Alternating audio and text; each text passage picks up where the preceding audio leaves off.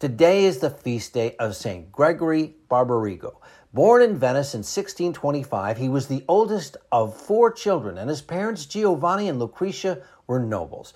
But his mother died when he was still young, and his father's cousins stepped in to raise the children.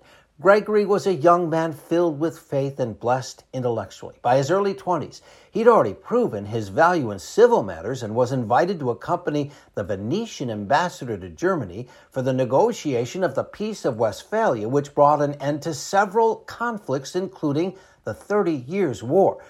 While he enjoyed much success, Gregory did not really care for the world of politics, at one point, even considering becoming a hermit. But after seeking spiritual guidance, he decided instead to become a priest and finish his studies in law. In 1655, he was ordained and received degrees in both canon and civil law. Just two years later, he was elected the first bishop of Bergamo and then was elevated to cardinal by Pope Alexander VII. Known for his wisdom and understanding of Scripture, Gregory was an outstanding leader and an important figure in the institution of the reforms called for by the Council of Trent.